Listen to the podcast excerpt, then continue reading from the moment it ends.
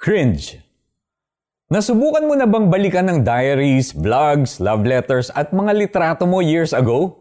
Nakaramdam ka ba ng delayed embarrassment over the things that you wrote and did before? Yung kung iisipin mo, magtataka, matatawa at mapapahiya ka kung bakit mo nasabi at nagawa mga yun noon. Halimbawa, nang magsayaw at magwala ka sa dance floor, nang umamin ka kay crush, Nung kumanta ka sa isang singing contest, kahit out of tune ka, at yung fashion statement mong napakabaduy pala, at kung ano-ano pang situations that make you cringe and want to forget now that you are wiser and more mature. These are what we call cringe. Pero meron ding mga mas seryosong mga bagay na nung nakaraan na maaring ikinakahiya natin ngayon. Tulad ng mga kasalanang nagawa natin na ayaw na nating maalala pat balikan.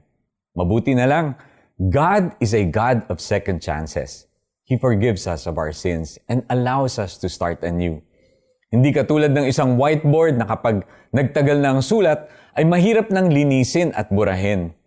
God purges us with hyssop and washes us so that we shall be whiter than snow. Kung noon ay para tayong mga bulag sa ating kamunduhan at ugaling hindi ayon sa salita niya, ngayon ay binubuksan niya ang ating mga mata para makita nating siya ang ilaw na nag-alis sa atin sa kamunduhan at nag-aakay sa atin sa katwiran. Let's pray. Dear Father who forgives, maraming salamat po sa inyong pagpapatawad.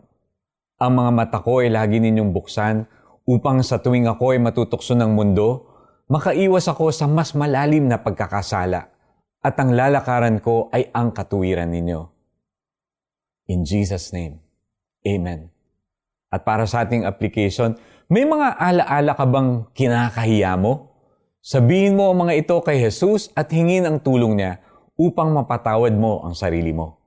Tanggapin mo ang kapatawaran niya at mamuhay ng ayon sa kagustuhan niya. Sumagot siya, Hindi ko po alam kung siya'y masamang tao o hindi. Isang bagay po ang alam ko Ako'y dating bulag, subalit ngayoy nakakakita na.